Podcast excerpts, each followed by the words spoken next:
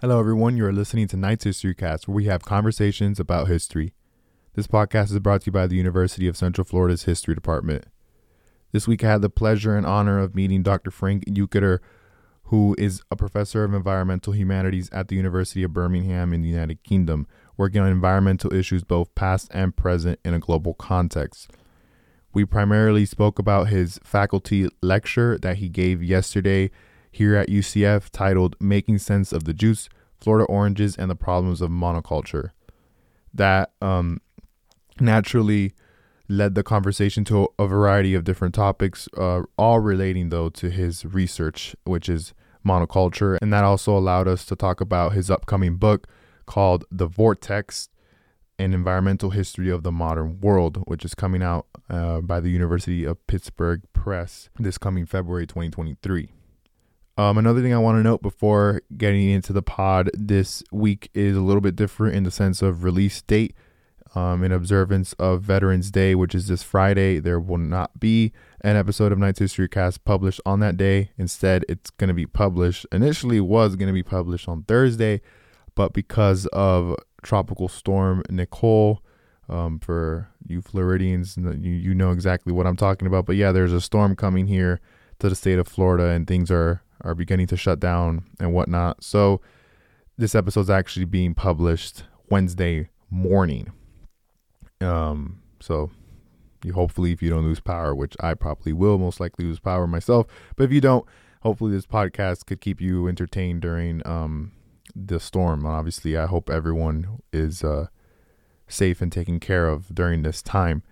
But yeah, so this conversation was highly interesting. I think out of all the podcasts I've done so far, this is one subject area where I am completely unaware of of the of the entire subject to be quite honest. And his faculty talk yesterday really allowed me to get a sense of what his research uh, interests are and what his research has been focused on for over the past couple years, but also allowed me to appreciate the subject more. And I kind of wanted to capture that essence of the talk and put it in a podcast. So yeah, so that, that's how I tried to structure this podcast because I myself was was unaware. Um, but being on the other side of things now, I'm, I'm you know somewhat aware. Obviously not uh, to an extent of an expert, of course, but uh, I still appreciate getting and gaining that that little bit of knowledge in this um underrated um and overlooked subject field as we talk about in the pod. So enough of me talking and cue that music.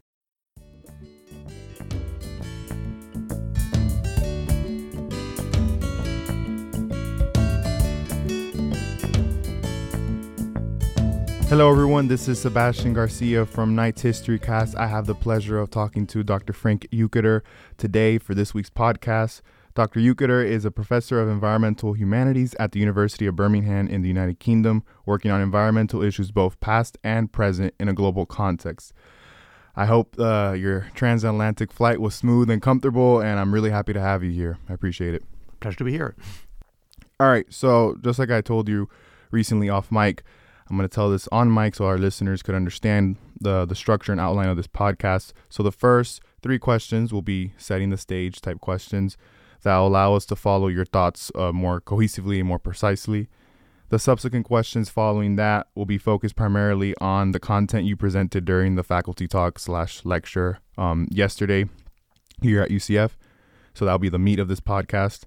And then naturally, as you did during yesterday's talk, um, that part of the conversation will bleed into some of the topics and, te- and themes that you'll talk about in your upcoming book titled The Vortex An Environmental History of the Modern World. But I want to give a dedicated space um, in the pod for your upcoming book. So the final set of questions will be that, and then some fun, um, you know, questions at the end since I have the opportunity to talk to you here. So sounds good. All right. So my first question is, um, I want you to define some of the most crucial terms and principles of your research so our audience could better appreciate the conversation we're going to have. So, define terms such as monoculture, A, generally speaking, and B, in the context of your research and other terms you wish to tell us. Well, the, the way that I deal with the word monoculture is the classic way in which historians define things. And if you operate in a, in a global context, this is a world history of monoculture, you're immediately struck with this huge diversity of organic production regimes uh, around the, the globe. Uh, what I plan to do is look at monoculture in all its manifestations. It's something on fields, it's something in uh, citrus groves, like here in Florida, it's something about factory farming, it's in aquaculture, it's in forestry. So uh, my use of the word monoculture is not in kind of a clear-cut definition because not, not no definition could really capture the full diversity of the planet. It's more a set of questions that I'm uh, asking. Why do we see uh, in, in these very different production regimes all around the globe, why do we see the same tendency to focus on one product only? Um, with all the consequences that this has for producers, for uh, workers, for environments, for uh, political regimes. Um, it's really about inquiring about a problem that um, exists wherever you see this focus on one product. So for me, it's not really kind of a clear-cut definition where we can say this is it or not, but it's really a matter of degrees to which the problems of monoculture show up. Got but, it. But, but in the end, the definition is an economic one. Right. Uh, just because biologically, um, well, it is a biological concept, obviously, Mm-hmm. um, but um, in, in the strictest terms, you will never find any spot on the planet where monoculture is purely, uh, purely in, in, in biological terms. You will always find some bacteria, uh, if nothing else, uh, Mm-hmm. that is uh, different from from the main crop. So it's really about the economic co- focus on one and only pro- on, on one, one, one product, on- product only. Got it.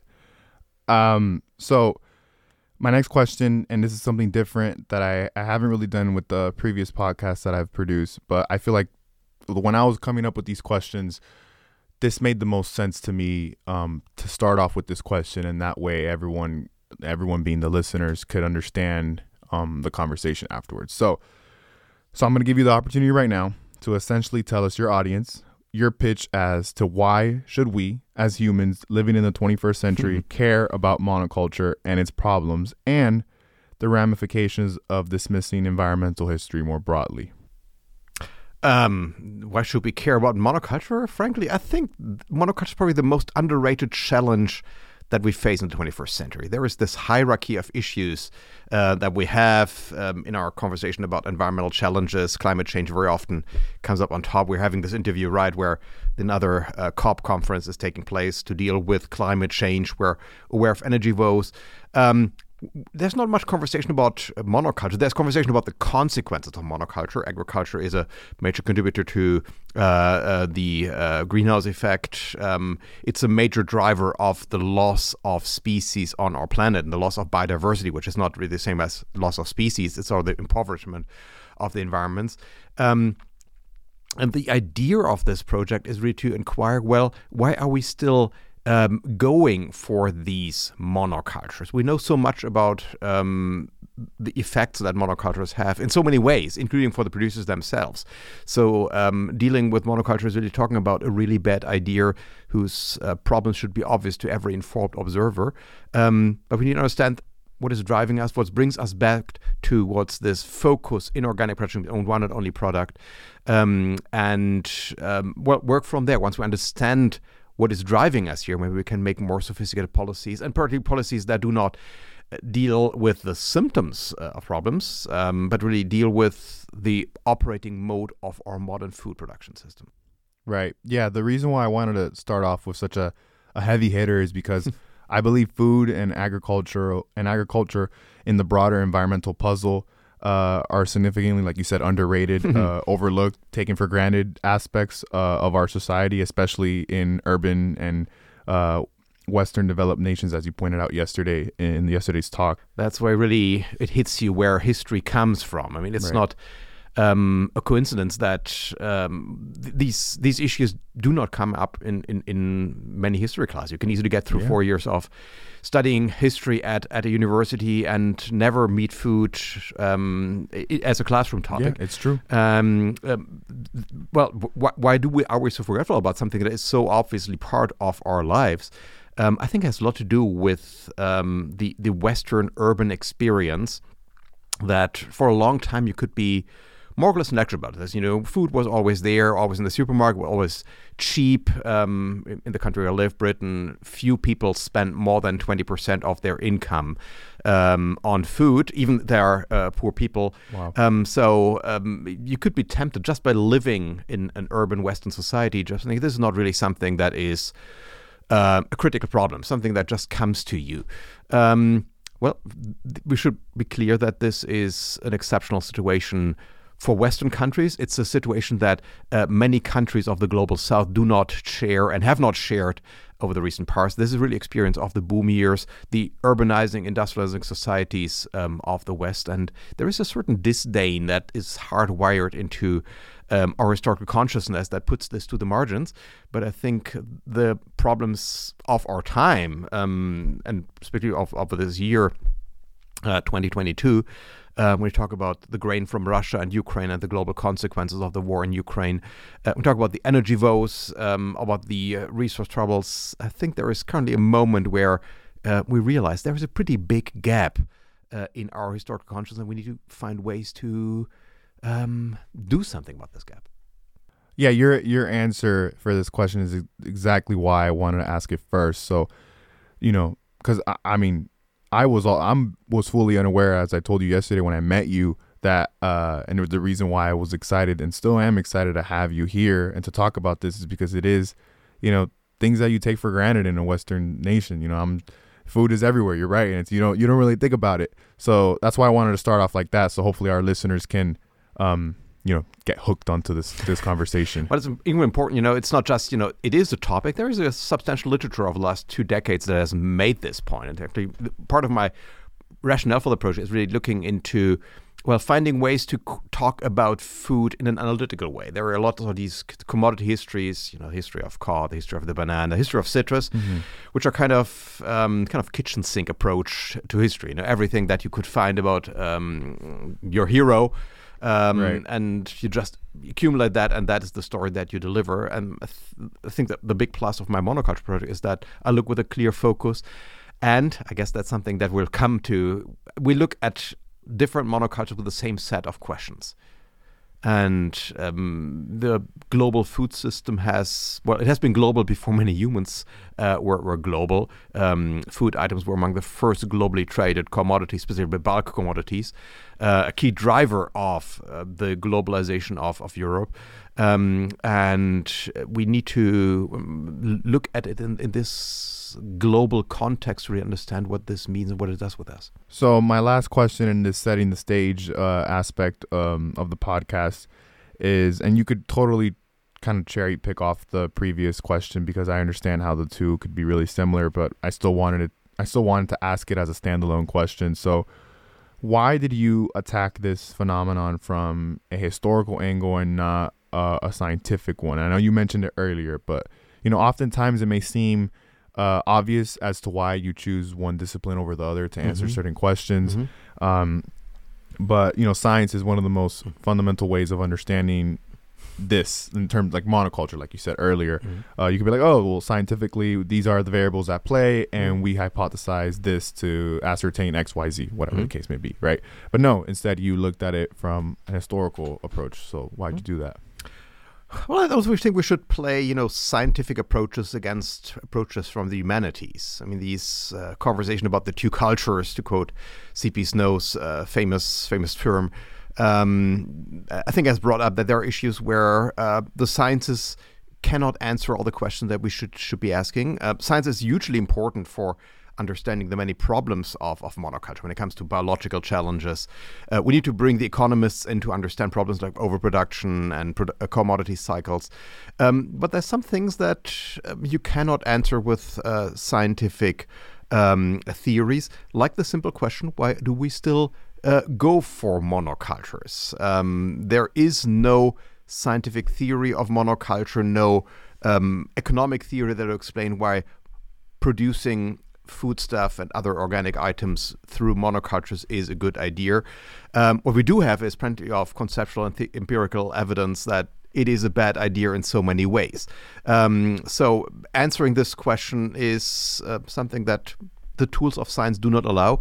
And well, this is a moment where I can bring in history as the classic kind of default option when you have a situation that you cannot explain in conceptual terms. Well, let's trace the path that we've taken. Let's see how we came here. Let's look at key moments where things could have taken a different turn. And uh, most crucially, uh, phrase our findings in a way that um, highlight the challenges involved and the decisions um, that are taken here. So this is not just st- the way of you know telling the story, but it's about telling the story in a way that well fills this gap that the scientists have left us. Yeah, no, I strongly gr- agree with your answer um, because you know I- I'm actually a double major. I my first major when I came into college was biomedical sciences, and now I'm a history major. Mm-hmm. And you're 100 percent right. There are some questions that you know scientific the scientific method can't answer, and that's okay. You know, it's not disparaging one over the other. In fact, uh, utilizing both, seeing which one could better reveal the broader story. Mm-hmm. You know, um, I think it's the right approach to take, and that's why you did. So yeah, I, I really agree with your answer to what you just said. And let's be honest, you know, the language of science and language of economics is numbers. Right. Uh, and I think there are many things that you cannot express uh, in numbers right. or just capture in a very yep. incomplete way when it comes to loss of biodiversity, when it comes to loss of stability.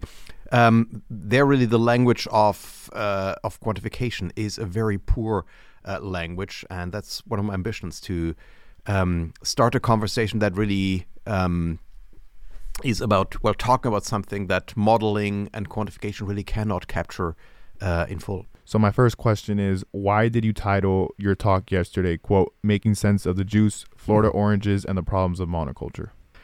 Yes, I was. Oh, I came here to present um, my findings. Very easy to get lost um, in, you know, the the kind of the, the higher clouds um, that you're at. Of course, you read literature. You need to account for very different societies. You learn a lot about places that you've never visited. But I think it is crucial, uh, particularly when we talk about things like food and farming, um, it's really crucial to get your feet on the ground and do actual case studies. Um, and I discovered that Florida citrus is, is a great place to uh, study the problems of monoculture. There is a literature on Florida citrus, including historical literature, but there is not that one big book that you can just consult.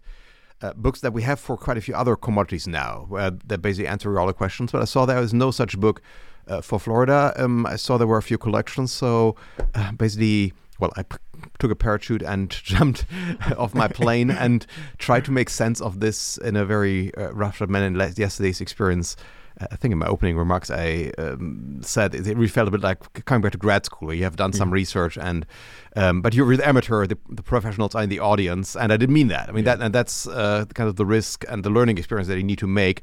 Um, there is no contradiction between the regional approach and, and the global approach. Um, in the way the um, in this place, uh, Florida.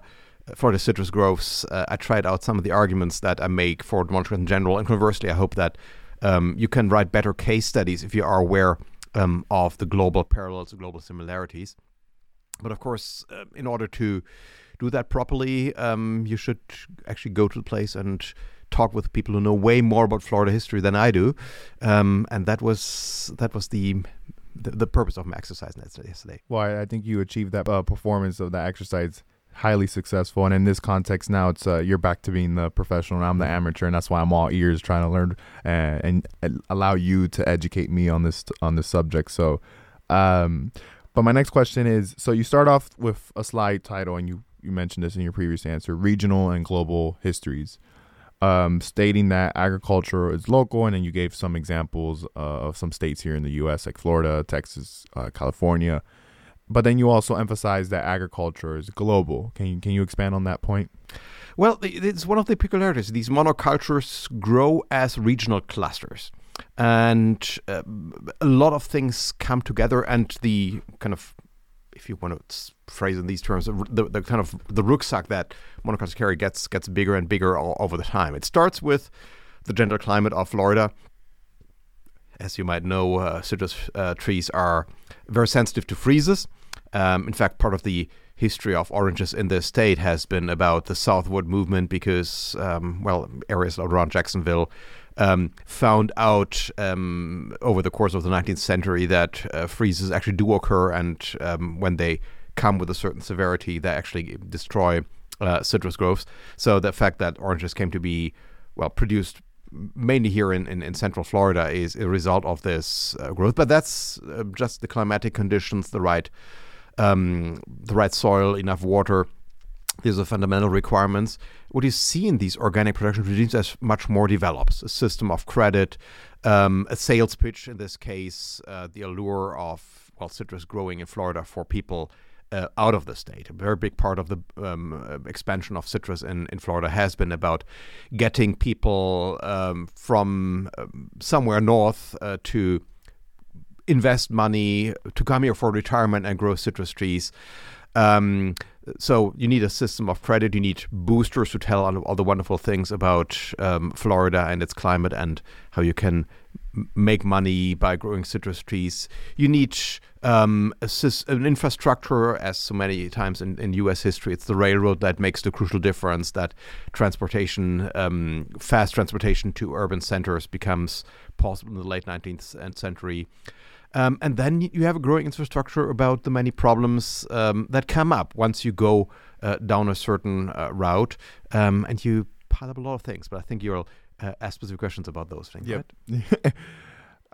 um, so in this same part uh, of the lecture, you stated not not on the slides, but yourself with your voice, you stated that it, it's a rewarding, um, it's rewarding studying a place like Florida. Um, and I think you've you've been mentioning it a little bit here and there, so um, you don't have to go in too in depth in that. But um, you know, why is it so? Um, well, it has uh, good archives um, and, and archives that allow a multitude of angles um, on uh, these discussions. Um, I mean, the, the entire idea understanding uh, monoculture from the inside. It means you need to find places where farmers talk in an open, candid manner about their problems, and they do. I mean, it's uh, sometimes in magazines, very often in associations they're among themselves and need to, you know, try to come to terms uh, with the problems. There are files um, at Lakeland, at Gainesville, in Tallahassee that allows us to kind of look them uh, over the shoulder. Um, and of course, what drew me here was the friendly historians like Connie Lester, who I hope is listening to this, um, uh, because she was very helpful in uh, guiding me to well places that have and filling in the, the gaps in my, in my, knowledge of Florida history. So um, all these things um, came together a bit like you know a jigsaw puzzle. Uh, there's still a lot of missing parts, but right. I think that's that's part of uh, the, the, craft of history, uh, writing complete stories based on incomplete material. I like that. Yeah, I'll definitely. That, that's gonna stick in my head. I like that. Um, so on that same slide, the final point you make uh, as a big takeaway of this part of the lecture that environmental challenges are a way to make global history simpler. Um, because there's a baseline of similarities uh, no matter what part of the world we're talking about, and that's strictly because of the laws of nature. Uh, so, um, my follow up question, I guess, to that you know prelude is what makes environmental history different from studying, let's say, a political history or cultural history? And I know you have some type of experience in those realms too. So, Mm-hmm. Yeah, well, I always consider myself a historian of the modern era. Uh, no qualification. Um, I, I, think I told this um, yesterday that I yeah. came to the, the, place where I did my training as, as someone interested in social history, um, not specifically in environmental history. This broad focus has always been uh, with me. Um, and I've been part of this wave of interest in, in global history in recent years. Um, that living in a global society, we need to move beyond the national histories that um, are, you know, n- writing national history was once, once, the justification why the entire project of academic history writing started. So uh, moving beyond is is a very big step, and of course, the complexity of the planet really hits you when you do that.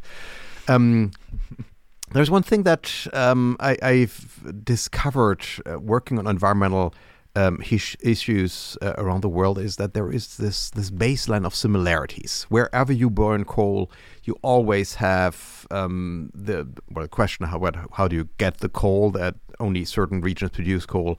You always have the problem in computer combustion and smoke particles. You always imply that coal contributes to global warming. Um, just because there is this, um, the, the, the challenges are not identical, but reasonably similar. And if you uh, look at the planet in this way, that gives you a baseline of similarities that provides backbone to any global quests. And that's different from uh, political um, history or cultural history. There, you very quickly come up with a cataclysm of complications um, doesn't speak against you know, globalizing these fields as Right. well, um, and it shows the limits. You know, once you Mm-hmm. talk about how political regimes respond to something like smoke or something like problems of monoculture, a lot depends on is it a democracy, it's an autocracy, is it a rich country, is it a poor country, is it an urban country, is it an industrial country? All these things matter, um, but you can push. Uh, well, it makes your history um, a bit similar, and you can make these comparisons, uh, even when they don't offer themselves uh, on first glance. I mean, there's obviously a similarity of citrus in California and Florida, uh, and in the new countries that uh, grow um, uh, uh, oranges, like Brazil, which has uh, outpaced Florida as a um, orange producer for quite a while now. Um, but um, my, my project looking at monocultures in, in a global context is about well, l- let's look at um, what what what do the same type of challenges, biological, economic, political, um, how much of similarities do we see here? Or if you allow the metaphor, um, what are the kind of guardrails that establish themselves, the ways uh, in which you can handle problems, um, and uh, what is the range of legitimate action around the globe? So capturing the diversity of the globe is important, remains important, and respecting the diversity and the peculiarities of places is important. Um, but um, the um, it, it, I think it's good that environmental challenges allows for the similarity because you easily end up when you do when you go global with this um, insight. Well, it's all hugely complex and there is Right. great diversity in the world. Yes, we knew that, but I think in order to make sense of the planet, we need to have these clear-cut arguments um, that we can work with. Yeah, I, I, I agree, and I and I respect that because yeah, people probably like, oh no, this is too too broad or whatever the case may be, but you you ended up going for it anyways. Um, And there's not just this thing about complexity; it's also the, the narratives that producers themselves produce. right, Every commodity regime thinks it is special. It has its own mythology, its own way to naturalize its own existence. And I think we should see through this. This, this is a strategy to um, consolidate themselves, make themselves um, look inevitable. It's a way to marshal political support. And it's a way to uh, distract from the many risks of doing a monoculture. These narratives really serve a purpose. It's very easy to take the air out of these uh, mythologies. Um, I was just over the weekend. I took one of these uh, citrus tours and and was on a on a bus with someone who heard for the first time that citrus trees are not native to Florida. Yep, there is a mythology here. Um, you can take that apart, but I think the more important task is to see well these myths fulfill a function. right. Right. And I have a, a, a cool question about that later on because I, I, I like that. I find it very inter- interesting that you brought up that point in during yesterday's lecture. Um, but another fascinating point you brought up yesterday was, and that I was fully unaware of, um, was that there are more people obese than starving in the world. And um, you know, when you really think about it, it it blows my mind. I mean, for me, I mean, if you're listening to this and that doesn't blow your mind, I don't know what will because that that's shocking. So, um, you know, just goes to show you the modern food system, and you know. So, can you explain this shocking phenomenon to our, our listeners, please? Because it's truly fascinating. Um, yeah, that it's it's that, that the modern food system has this. It has made these enormous gains in, in productivity. Whatever commodity you look at over the last 100 years, particularly after 1945, uh, you have virtual explosion of productivity per acre or per animal. Um, the chicken that we have are much bigger than anything we've had in history. The yields of grain are are much higher, and a lot of that hinges on the use of new tools, uh, systematic breeding, um, that, that kind of teases out and pushes really the um, biological material to the limits. In fact, changes our entire conception of what organic production is because thinking about animals in terms of biological material is itself an abstraction and a, a way to um, depersonalize um, uh, uh, creatures. Um, so uh, this uh, and, and you see the um, effect in, in, in, the outcome in, in the fact that when it comes to the total available food um, on our planet, um, there is more than enough for us. Uh, overeating, becoming obese, um, is is a serious problem, not just in the industrialized world. Um, so it's really, um, in terms of nutrition terms, more more question um, on a global scale about what do we eat, uh, rather than will we have enough to eat. This question, do we have enough to eat? The Malthusian logic of you know too many people, not enough food. That is a ghost that is with us, and that's why I say you know we need to write a history of monoculture equally as a mythology um, that uh, explains why people come back to to Malthus time and again because it's you know uh, proving him wrong, showing this enormous productivity. Um, is um, um is something that the, the food system is is proud of. Um, there is the critique that points out this all goes at the expense of the environment. This goes the expense of, of workers, many farming existences. Um, the, the, the, the, the equally amazing fact is that we have achieved this production miracle with a dwindling number of farmers globally. Um, wherever you are in the industrialized world now, farming is a small minority. Even in the countries of the global south, um, it is uh, the number of farmers is, is shrinking while production uh, per farmer is going through the roof. Um, but I mean, the idea is, you know, to to to to move beyond this binary of well, one party celebrates the production results, the other points to the side effects. Um, I think we need to find a narrative that moves beyond this binary and uh, really inquires what does it mean to to work in fruit production and to um, achieve these tremendous gains. Yeah, I'm gonna ask it now because this is the, second time you bring it up, and yeah, I think this is a good place to to really hone in on this. So, you know, the mythology aspect of this history, right? You know, I this is actually something that I recently learned in one of my history classes this semester with a professor you met yesterday at the talk, uh, Dr. Pineda. Um, and it's like the roles of, of myths in history and, you know, how those are two inextricably linked con- concepts, right? Uh, and, you know, rather than seeing them as contrasting or competing concepts, they could both be used by historians or just everyday people to more accurately reveal uh, to us in the present what the real time events were and how people in that era felt about those events. So, um, can you explain it in terms of the mythology of, of Florida citrus and how to understand the function of that myth? Well, I think the um, mythology of Florida citrus, I guess I don't need to elaborate here to any extent to uh, listeners in Florida right. about what it means for the state. Um, it is, you know, orange juice is the state beverage since mm-hmm. 1967. Um, you see the orange on each uh, license uh, plate. Yep. Uh, so uh, um, the uh, Im- imagery is just there. It's very powerful. Um, but it depicts something as natural that um, is anything but that. This is a, and it, it, it looks at the product. It doesn't look at the um, uh, very extensive, very finance intensive uh, network behind it. Um, that's uh, one of the ways in with myths. Well, you look at the product, you don't look at the entire system that uh, produces these. You don't see who is profiting. You don't think capital, though. Of course, capital is at the heart of well everything we've been talking about so far. This is a story about what capitalism means in agriculture and how the capitalist logic has taken over um, in a food that was traditionally about just growing your own food for survival. That is historically what agriculture is all about. You grow your own food and then you see whether you have anything left for um, other purposes. That logic is completely gone with the modern uh, food system. So, uh, looking at the function of these uh, myths and something that naturalizes things that are natural uh, is a really important part of critical history. So this is um, where your your lecture shifts. So also this part of the pod a little bit. So, th- you know, to the Florida citrus industry, and you know we we are starting to talk about it more right now, um, and its role in the larger global drift towards monoculture. Um, can you explain the origins of the Florida citrus industry and when, how, and why it started drifting towards monoculture? Yeah, well, the classic historian's question: What is you know what is the origins? Um, well, citrus trees have been in Florida since uh, the 16th uh, century, part of the Columbian exchange, the globalization of botanical species, and that uh, is is part of the globalization of Europe. Um,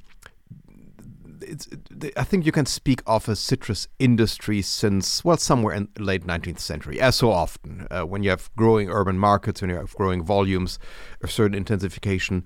Um, but you still have, well, the push for monoculture is still a bit tepid. In fact, uh, one of the discoveries, one of the quotations I showed in my lecture yesterday, was from the Florida De- uh, Department of Agriculture of, of, of 1939, where uh, the Florida Department of Agriculture warns do not bank everything on one crop. You can um, have much more profitable agriculture. That's never disproven, but it shows that at that point, before the Second World War, um, there there was still a sense. Well, this is part of farming. It's not necessarily synonymous. The, their commitment to monoculture was still uh, a bit tentative. Well, then comes the Second World War.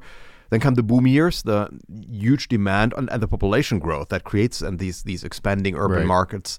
Um, and then comes uh, the frozen concentrate revolution, uh, the discovery of a way to make an orange juice that actually tastes well. Orange juice was around before the first, uh, before the Second World War, but it it was really the outlet for um, oranges that didn't bring sufficient quality and um, all the testimonials we have about the taste of this orange juice was that it was really something for hearty stomachs or people not, with with uh, not enough money. Um, so having a well-tasting orange juice is an innovation that comes out of the Second World War, or about this push for um, state-led research in the war. Um, and the big boom comes um, after uh, the Second World War in 1945. Citrus production in uh, Florida was about equal to production in California. Um, historically, Florida was always the second producer. California was leading, but Florida took over uh, in 1945, and by 1960, uh, Florida produced almost three times the amount of citrus products as California did. Wow. You passionately stated during the portion of your lecture when you introduced monoculture that, quote, there is no plausible theory of monoculture and plenty of theoretical and empirical evidence for the problems. Um, you even go further um, that this is vividly seen uh, as a history of crisis and muddling through them. Can you explain and expand on that point for our listeners? Mm. Yeah, I think we need to really rethink the way we um, we speak about crisis. Um, I think it still has this echo of the boom years where. Um, well, we had crisis, but they were spatially, uh, chronologically limited. They were over after a while. Um, and they were the exception. The normal uh, state of affairs was some kind of stability, some kind of order. Well, I don't think this works anymore in the 21st century, and not just for agriculture, really, uh, as, a, as a global conception. Um, I talked about a class that I taught in England um, early in the year.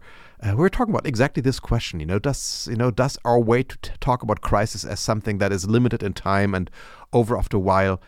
Does this still make sense? And well, of course, these were students who were living in Brexit and austerity and all sorts of turbulences. COVID, of course, very prominent on um, our, our, minds. Um, yet this entire idea about um, having crisis on multiple fronts, a crisis that overlap, um, crises that don't actually have a, a proper ending. Like you know, we, we, we know for COVID, it's not really ending. It's just we, we move on and think it is over. Right. Uh, we really need to accept that maybe the, dealing with crisis on multiple fronts is uh, the new normal and has always been. I mean, this idea um, of crisis are a while, it never made much sense uh, beyond the affluent societies of, of the West. Uh, there's also this temptation, you know, uh, if you have read your Karl Marx, um, uh, it's always tempting to, yeah, crisis is, you know, all just the prelude, mean, because um, the crisis of capitalism um, is bound to create all these tensions, all these contradictions that are um, setting the stage for the revolution. Well, we are in 21st century. We know that capitalism has this um, incredible ability to somehow make it um, through uh, the next crisis. Right. And maybe uh, you know we need to learn to talk about crisis and think that is always there, but without the teleology that I've kind of inherited from from Marxist readings of history. So you took some time during the lecture to talk about the role of gender in this history and how it's an overwhelmingly male business. Can you elaborate on that point? Yeah, that's something that struck me when I looked at um, monocultures on the on the world. That um, there there's a tendency that um, these um, production regimes become more uh, more masculine. Um, that well, first of all, you see more male faces, but also there's a certain type of um, testosterone fueled sense uh, in there. For Florida citrus, it's um, very easy to make that case. Uh, there is a, um, a, project called the Florida Citrus Hall of Fame, uh, which is online, which is a great uh, source of information, but also a great reflection of a community of growers. Right. Um, or not just growers. I mean, there um, the Hall of Fame includes a lot of um, bureaucrats, researchers nowadays. Um, but out of the 200 members of the Florida Citrus Hall of Fame, there are exactly um, two women, none of whom is uh, a grower. Um, that is uh, male heavy, uh, even by the gender standards of Western agriculture. And uh, yeah, I was, I was thinking about you know how do you conceptualize this. I'm playing with a comparison with another male archetype of modernity, the modern soldier. Um, that, uh, in a way, the situation uh, that people working in a monoculture is, is in, in many respects similar to this male type of the modern soldier. You need to work with others. Um, the modern military is, is, teamwork. It has its hierarchies. These hierarchies are um, not not always given. Um, a lot of it based on on merit rather than a formal position. Um, and it's very much about mastery of modern technology. Modern warfare is about mastering complex and, and understanding complex machinery uh, and, and becoming part of this to some extent. That's the same for uh, the uh, ways monocultures work. I mean, the, everything we see out there in the citrus nowadays, if you take away the technology, it wouldn't last very long. So understanding this and really becoming uh, really thinking in technological terms is a, is a crucial uh, part of building monocultures. And there is this this uh, stark binary between um, well victory and defeat, or in the monocultures, either you make a profit and you stay in business, or you're bankrupt. Um, that's a crucial difference uh, about the modern food system versus almost everything we've had before that. Um, historically, the key fear uh, in the farming sector was you don't have enough food to make it through uh, the next winter. So starvation uh, and lack of food was the key fear. Well, today's farmers no longer fear starvation; they fear going bankrupt. Man, you're good. Uh, you know, you you got two questions in one, and um, you know, it's like you're, and it was naturally, it wasn't forced or anything. So that was awesome. So there, you answered my next question. But all right, so let's jump into now, um, the challenges of this history, right? So uh, you start off by saying that it's a crude way of thinking to assume that this history is only a countryside problem. Can you expand on that point? Um, well, the, the modern food system is really about um, the consumers and, and, and the countryside. And it's really about bringing the countryside in our history of modernity. Um, right. That uh, food production is, is about these complex commodity chains that allow um, force a lot of people to work together and to make sure that the citrus fruits arrive in proper shape. Um, and that implies a lot of things that can go wrong along the way. Um, it starts with you know, establishing quality standards, crucial for long commodity chains that you know um, have a reasonable certainty that something arrives at the end that has a certain quality level. Establishing all these rules is, is not a trivial thing. I mean, they, they, they may look self evident nowadays, but this is all a complex and long story about negotiating that. So finding standards, finding the merchants, finding the transport means. Um, um, dealing with overproduction. I mean, the the, the uh, amazing thing about um, the modern food system it is, you know, once you have these kind of moments where you have a winning formula, the expansion often outpaces demand. Um, so completely contrary to what Malthus told you, who was you know concerned about the limits of food production. The the the, the shift from a boom situation to a crisis situation is often just a matter of years. Uh, here in Florida, citrus growers in the 40s were uh, optimistic. Um, many had expanded um, acreage um, on, uh, with citrus trees in the war, um, as as in many fields, maximum production was. Uh, the order of the day during the war. Um, then came the, the, frozen concentrate revolution. Um, expansion was even more the order of the day. Um, there was a hope for an uh, endless market for uh, orange juice. Well, turns out that by the late 50s, early 60s, the discussion shifts to what we do without, uh, with all those oranges. Uh, who is there out there that is willing to buy them? And of course, overproduction always has the consequence of um, declining market prices.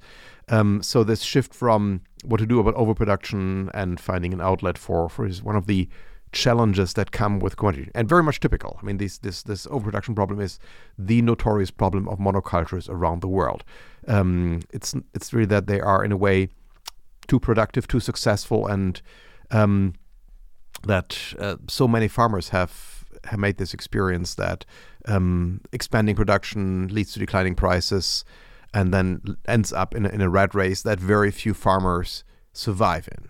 That's what we need to be clear about. When we talk about farming in the 20th century, we're talking about a small minority that makes it, an even smaller minority really makes money with it, and a very large group of people who drop out because there is no longer a viable business proposition. Yeah, no, for sure. The overproduction um, and that constant search by the industry to to look for new markets and new outlets is definitely one of the most significant challenges. And I had that here written down as one of my my biggest bullet points for this topic.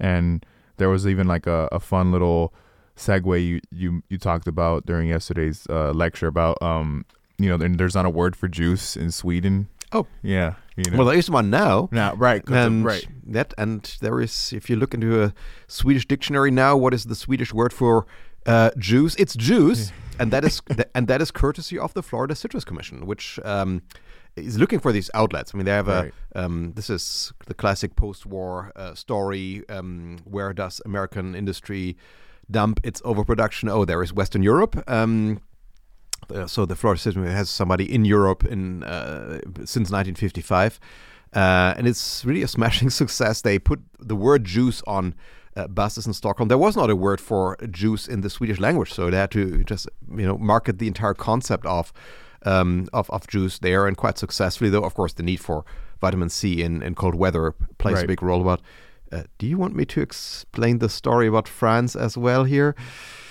floor is yours. You're, you're just, you know, you're, Uh, if you want to, if you don't, it's all good. It's, it's No, for me, the, the, the Florida men of citrus, they, you know, they, they, they, they go. Let's let let me say they go to Europe with a certain innocence uh, regarding the diversity of nations in Europe, and that uh, plays out uh, rather unwell in in France. Um, in 1960, France is. Um, um, in well, a kind of state of Latin civil war over Algeria. There's civil war in Algeria since 1954, and this Algerian question is really driving the country to the brink um, of the collapse of, of the French democracy. Charles de Gaulle is in power. And as it happens, Algeria is a very big producer of oranges. Uh, so these uh, Florida citrus men come to Paris, and they really don't realize that they put their feet into the most controversial topic um, of French for, for politics right. and yeah, they have a reception. It ends up with lots of French people bemoaning why they want to take away their oranges. It means everything to them. We don't need Florida oranges in France, um, and there is not very much that the Florida men can say by way of this, uh, uh, of, of uh, defending this practice. Yeah, I remember you mentioning that yesterday, and you kind of like uh, put an, an an analogy of like how um, some people in Europe don't really understand the difference. Like uh, I think you said I- Idaho and Florida, something similar. Well, like it, it goes the other way around as well. I Right, mean, that's- that's if, what I'm if, you know, saying, yeah. if I t- tell about uh, the diversity of, of the United States to European growers, uh, you don't mean um, if if I speak about the diversity of uh, the United States uh, in Europe, um, yeah, it's um, a certain part of the country. Like Florida, Right, um, right, are right. very much prominent on the on the mental map in Europe. But right. that there are places like Idaho or uh, Idaho or Mhm. Iowa or um, Mississippi. Those places do not figure on the mental map, or of course part of those United States. Um, so it, it's really a mutual thing. Mhm. Um, but sure. here you could just um, see how this plays out. Um, and yeah, I mean, they, they, how how the local always comes back. I mean, this is my, my case. You know, it's not a global history versus regional history, but these local conditions, national politics, they come back into the picture um, time and again, and they need to do these these stories. arguably the most daunting challenge um and you could agree or disagree I, that's why i want to know your take on it um is like is the, the the role of the corporate heavyweight um and the monopolization of the industry um uh, by these businesses so can you expand on that and to what extent um has the problem been addressed Hmm. Well, um, one of my arguments is that something happens after 1945, and that the monocultures become more pervasive, more the default mode, uh, more universal, more brutal. Um, and it's crucial to see that the launch of these new monocultures is to a great extent supported by the state, state authorities in their full diversity, and by creating infrastructure, by creating expert systems. Uh, the frozen concentrate erosion was the result of government-sponsored research um, that um, allowed for this uh, breakthrough. Um, but uh, well, the Flor- Florida citrus story is, I think, illustrated what happens next. Um, the um, government-owned corporation um, called Minute Maid is um, sold to Coca-Cola in 1960, um, which illustrates a takeover of large multinational uh, corporations uh, in the juice sector. Um, you probably know that uh, Tropicana was bought um, by, by, by Pepsi uh, later on after being built by um, a self-made millionaire, uh, Anthony Rossi, here in Florida. Um, there's a third company in the sector, Florida's Natural, which is a cooperative.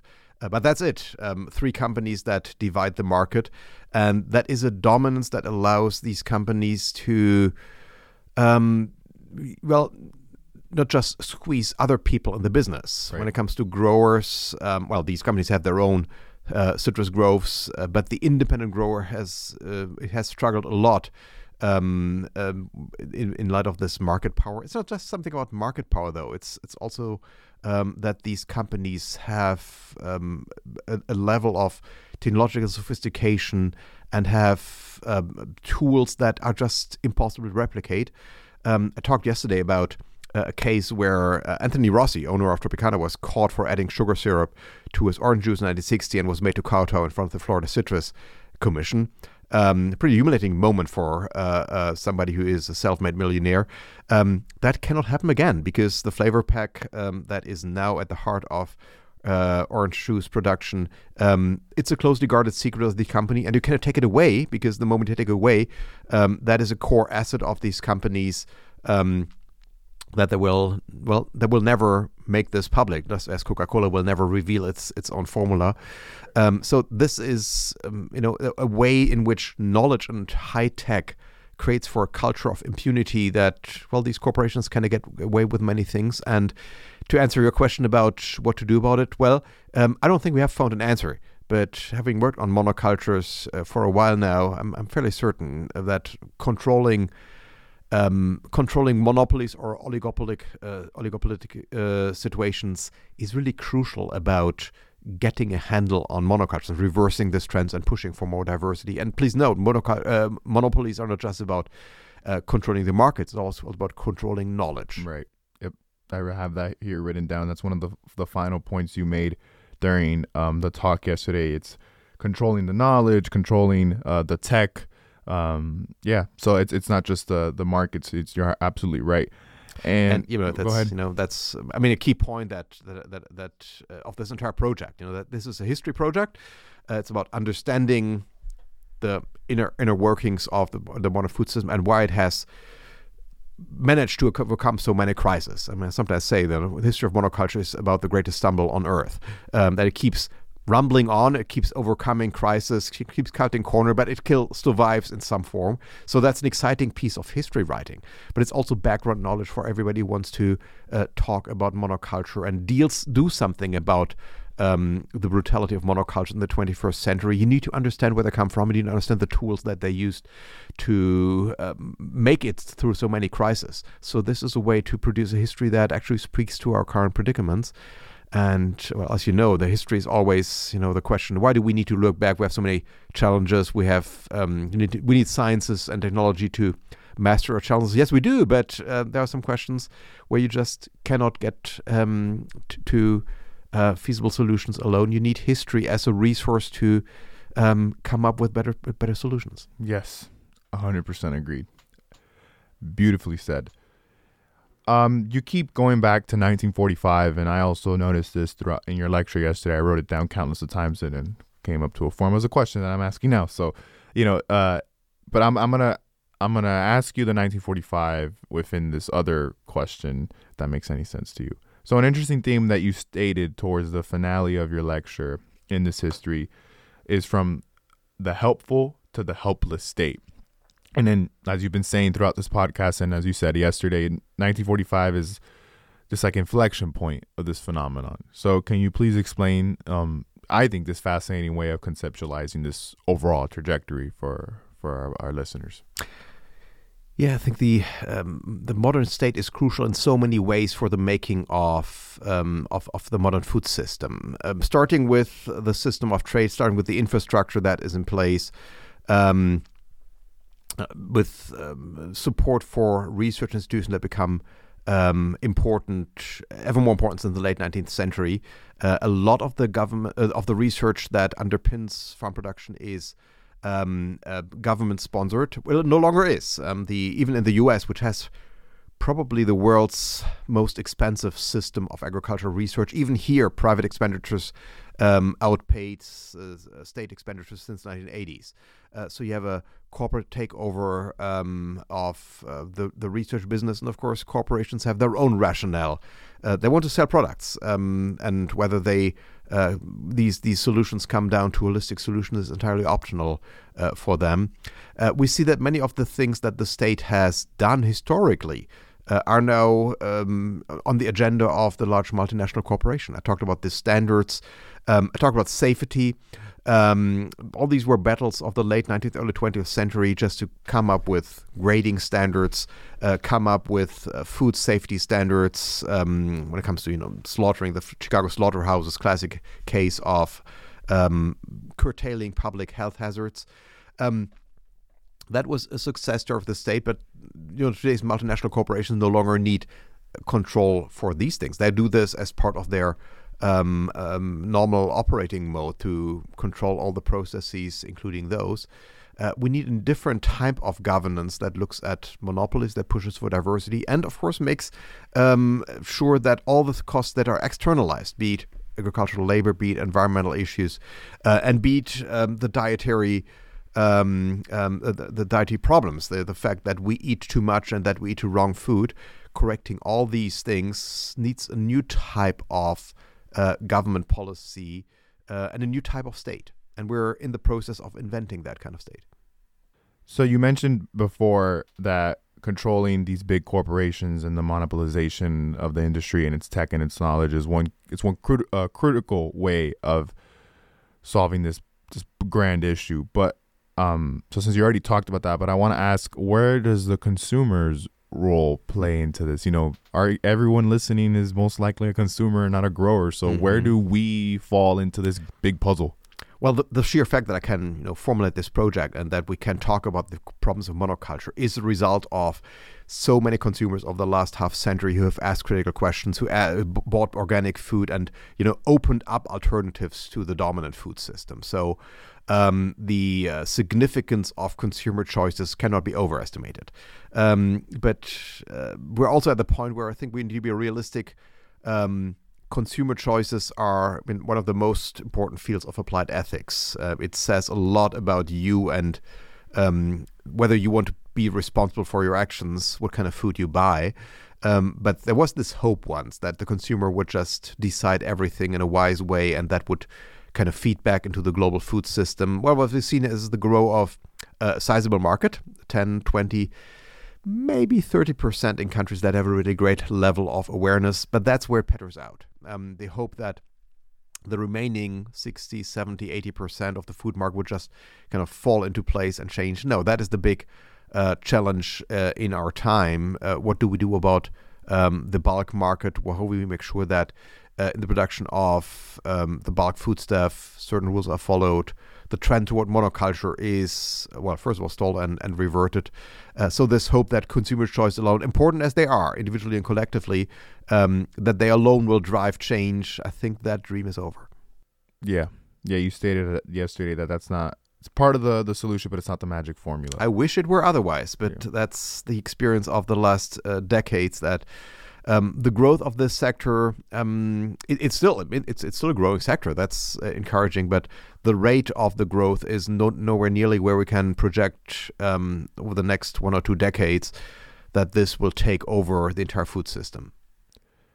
You closed the lecture with a slide titled Monoculture and it said, quote, a global history of how we inadvertently came to feed 8 billion people and background knowledge on an underrated challenge, end quote. Can you explain what you mean by that statement and why you decided to close on that note? Yeah, that's my swipe at the Malthusian, um, um, you know, myth and the, right. the, the mythology of the food system. We're so productive. We've we've done it, and mm-hmm. please don't ask any critical questions. I mean, the, the thing about you know feeding the world is nobody thinks about feeding the world. This is really about different stakeholders, different parties with different interests, different mindsets.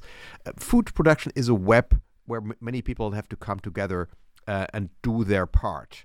Um, and um, these people want to make profit. They want to um, um sell products. Um, so um, thinking these global terms is, is is just you know pointless.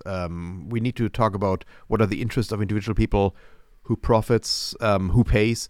And it just so happened that we were able to feed eight uh, billion humans uh, with with the output of this global food system. So you know, thinking about this as a constantly innovating uh, t- um, system um, and something that um, we need to work towards each and every day. Um, is is um, that that's a story that I'm trying to tell here. That this is something that um, theoretically wasn't supposed to happen, but somehow did. And telling that history as a history that was theoretically improbable, but but, but practically realistic.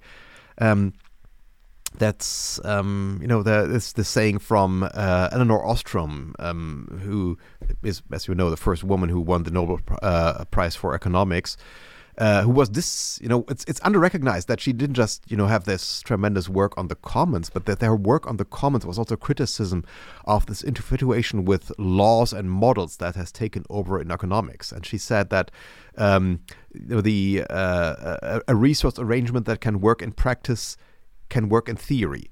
And we can push this even further and saying, you know, monoculture proves that a resource regime that cannot work in theory can stumble along in practice. And really telling the story in this um, story, you know, the, the, stumble may be the prelude to the fall, or we may stumble on um, and produce these externals for quite a while. This is an open story. Uh, but uh, getting us less confident about how this story is written and how it uh, continues to play out in the 21st century. I think this is this is crucial. There is no end in food history and will never be as long as we have humans on the planet. Right. Um, and writing this history um, with everything in limbo, it's it's an intellectual challenge. It doesn't cr- uh, satisfy our craving for moral order, but maybe we need to find more disorderly ways um, to um, write history. Right. No, for sure, and that's why I think your work on this and in your upcoming book uh, I'm I'm highly looking forward to it because it it is a difficult challenge and it's not your your typical way of going about things in a historical scholarship uh, point of view per se. All right, so those were all the questions from the faculty book talk event. So if you weren't there, um, I hope this this podcast could kind of fill you in on what you missed out. It was a great talk. So now we're going to come on to the upcoming book questions, uh, smoothly transitioning us from you know your previous answer to to these set of questions. So, can you please explain the title of your book? Because personally, I find it absolutely interesting the symbolism and the feelings it provokes. I mean personally. So, can you explain that? The Vortex is the title of um, the environment environment history of the modern world and it's it's it's a metaphor for how do we imagine um, modern history? What if we imagine it as a giant vortex? Um, and a giant vortex this is not you know the thing that you know from a ba- bathtub, but really um, a, a, huge system of interconnections with lots of turbulence, lots of cross currents, lots of obstacles, and many ways to navigate um, in in such a vortex. Um, I mean, I like the metaphor because it evokes this, well, it evokes the momentum of stuff in motion. I think that's an undercurrent of modern history that we, you know, need to appreciate more. That we push so much stuff around, or is the stuff pushing us around? I mean, mm-hmm. that, that question um, the vortex brings that out very nicely. Right. That in a way we are, you know, we're not we're at the mercy of the elements, mm-hmm. and we are um, in, in, in, in, food and many other issues. We need to work with the flow. Um, when you talk about monocultures, it's very easy to compile a litany about why it's such a bad idea and why we should abandon it. But we, we can't just you know stop producing if all the monocultures disappear uh, all of a sudden we would all be starving within a matter of weeks or months. Um, so being you know driven by a flow is is a quintessential modern experience, and it brings in this this sense of disorder. I just talked mm-hmm. about how we need to mm-hmm. write uh, more disorderly stories, and m- my ambition was to write a, a world history. Um, um, of environmental issues broadly conceived, um, and so it's you know it's what the things that we in the West see as environmental issues when it talks about pollution. Um, it's about wildlife, nature reserves, but really in a, in, a, in a, wider concept that the environment that sustains us in so many ways. How do we get all that stuff that we think or we, uh, that we think we need um, to our? What does that mean on a on a finite planet that we allocate uh, all these um, all these commodity streams? Um, so uh, the idea was, let's write this history in a way that is less certain about the frame of references. So this, you know, eternal question when it comes to synthesis. You know, how does it all fit together? Well, my idea was let's write a history where it does not f- come together in some way, where the tensions are um, enduring, they do not get resolved, and they accumulate. Right. Uh, and, and the process for each environmental challenge is that over the course of the modern era, we've accumulated a, a tremendous legacy um, that frames our understanding. It's cultural, it's political, it's material, it's technological. Um, it is conventions, ways of talking. I mean, the entire idea that you know environmental problems are something that is a given. I hope that people who read my book will never use that word environmental problem in an innocent way again, and instead inquire, well, what kind of problem for whom? Um, and uh, writing this story in a way that, well, lets people experience what it means to be in a vortex and to uh, write them in an, an open ended way that all these tensions are just accumulating. They sometimes get resolved to some extent. Sometimes we abandon something, but there's not very much. I mean, there are lots. The usual um, response of tensions is that, well, they get re- resolved by power or the marginalization of some people, but not in a kind of neat dialectical three step. Um, so, um, and writing this as an open ended history while our contradictions linger and remain for us to make sense of, um, that is the kind of history that um, I'm writing. So there is there's something subversive in this uh, book, and I think that's that's what we need in the 21st century. So it's really it's it's a world history for an age where we you know where we know what's coming, we have the tools, but somehow we fail to get our act together.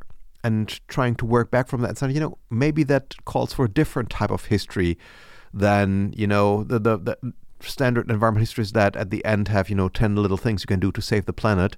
Um, maybe we need a conversation about well, how do we come to this kind of complication? How do we make responsible decisions that do not deny the complexity, but try somehow work with it? That's the commercial section. no, I I I love it, and I for people to to to picture in their heads how this conversation is going. I am vigorously nodding throughout the entire answer because it, it, it really uh it speaks to me. I love it. I love it. So I can't wait. And um, may, may I say this? I mean, I my sense, is, uh, that especially the younger, younger generations, they really, you know, this this way of history writing without the neat conclusion, right. um, it appeals to younger people more, if I may. You know, Mm-hmm. the, the, the book is out in German um, um, already, and Okay. the responses were very much, you know, people, you know, this experience of being out there at sea and being at, at the Mm-hmm. mercy of elements and having this dizziness and not these kind of clear bearings. It, you know, it. I, you know, I'm, I'm, I'm above 50, so it's a bit, you know, a bit um, uncomfortable to say so, but I think it resonates with the experience of people who are younger than I am. Yeah, I mean, maybe it, it it's a part of uh, you know the the hectic experience that we my like my generation, so people around my age in the twenties have experienced in their lifetime. It's been. I kind mean, of a, kind of a roller coaster, you know. It's it's a roller coaster, and you know it's not about that we do not know. This is the the new thing. I mean, that, and the, uh, how environmental challenges have really changed over the last uh, f- uh, five uh, uh, decades since uh, you know, with with all the upswing of, of research that. Um, you know, part of the great success story of the modern um, scientific research community that they have produced certainty on so many things um, that we know about. We know what is coming in the environment about um, all the many crises, but uh, the challenge is how do we fit this together into meaningful strategies? right. and that is really a new um, a, a new situation that that we're facing here, and maybe become a bit more aware of how we came to this complexity and this inability to get our act together. Yeah, that's that's a little bit my hope to uh, provide some background knowledge for dealing with environmental challenges in a world society where um, every decision you make locally, nationally, um, has repercussions on on a global scale. Um, and dealing with this in a way that doesn't deny that complexity, but kind of works with it, uh, I think that's the way forward in the 21st century. So how long have you been working on the book project? How long has it been? It's well, it's one of those things where you don't really know when it starts. You know, n- nobody gets out of the bed and says, "I write a world history," and and, and, and let me tell you, you know, they, they actually doing that. It's it's it's one of those things.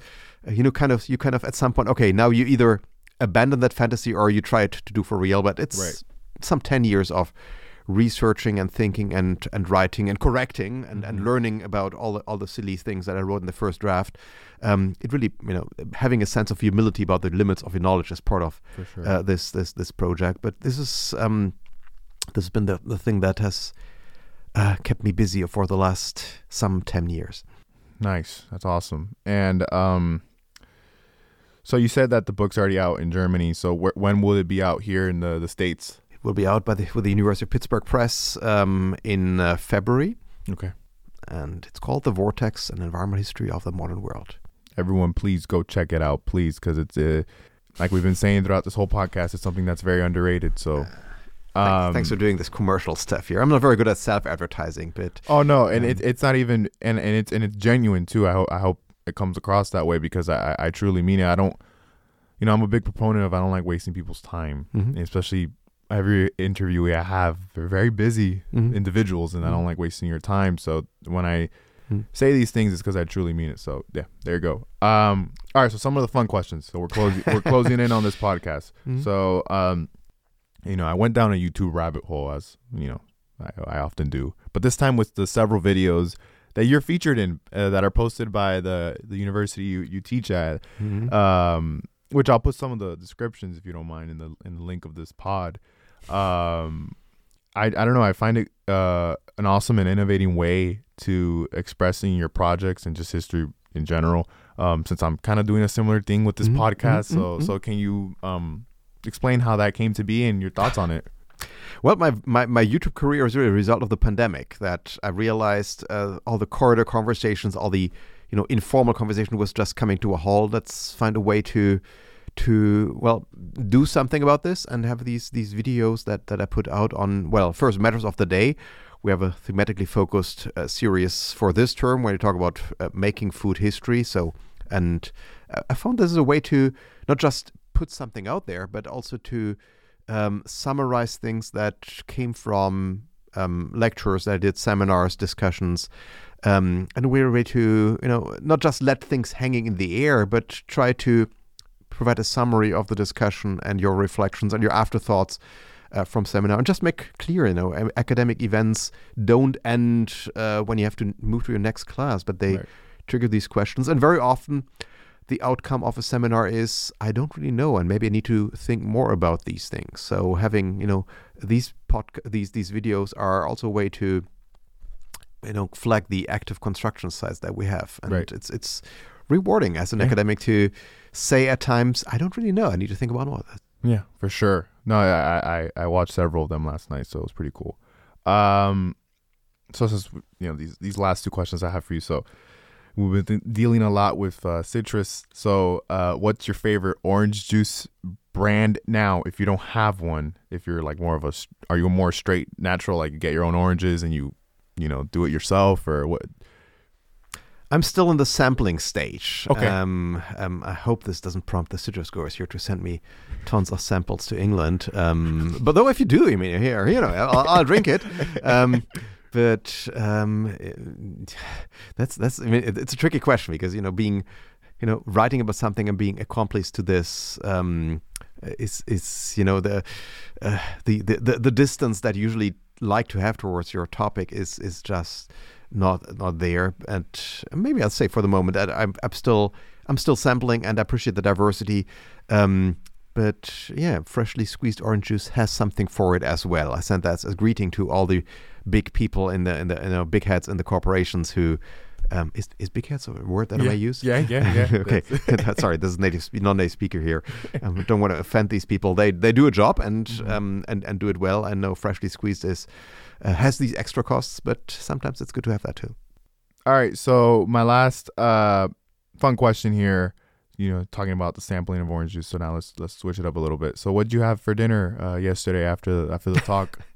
I got a friendly invitation and had tacos. So um, my food had well had a grain element, had tomatoes in it, had some cheese in it, and salsa that itself was, I guess, composed by a few different ingredients. So.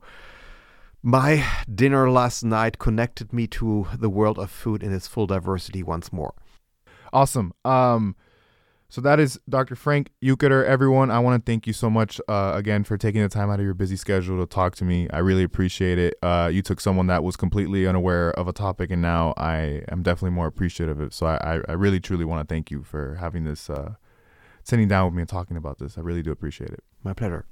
And also, I look forward to your new book. So, um, and we'll most certainly get it once it comes out. So you you, you could count on me. And who, who knows, maybe you could come back on the pod once I finish reading the book, and we could talk more about about this and other topics that I know, as you rightfully should, you know, kept in your back pocket. You know, the big reveals want to keep them in the book, so I get it. Uh, whether you're back here on a book tour or virtually through when you're in England, whatever you want. Uh, but yeah, thank you again. I really appreciate it. Thanks. For fun to do this. That was the pod. I hope you all enjoyed it. I definitely enjoyed talking to him about again the subject area that I was unfamiliar with and being on the other side of this I, I definitely gained some knowledge and I'm appreciative of it. And I hope you all are feeling the same type of way. Uh, I hope all my Floridians are safe during this tropical storm slash category one, depending on when you're listening to this uh, storm. Uh, we all know the drill at this point, right? So, um, but hopefully everyone is safe and sound. Please subscribe to this podcast to hear future conversations about history. I have some exciting news that hopefully I will be able to reveal to you all next week um, or for sure in the coming weeks. It's very exciting news. But yeah, I hope you all enjoyed it. And please subscribe to this podcast feed wherever you get your podcasts and also to hear future conversations about history. For Knight's History Cast, I'm Sebastian Garcia. Thank you all for listening. I really appreciate it and be safe out there for my Floridians. Thank you, everybody.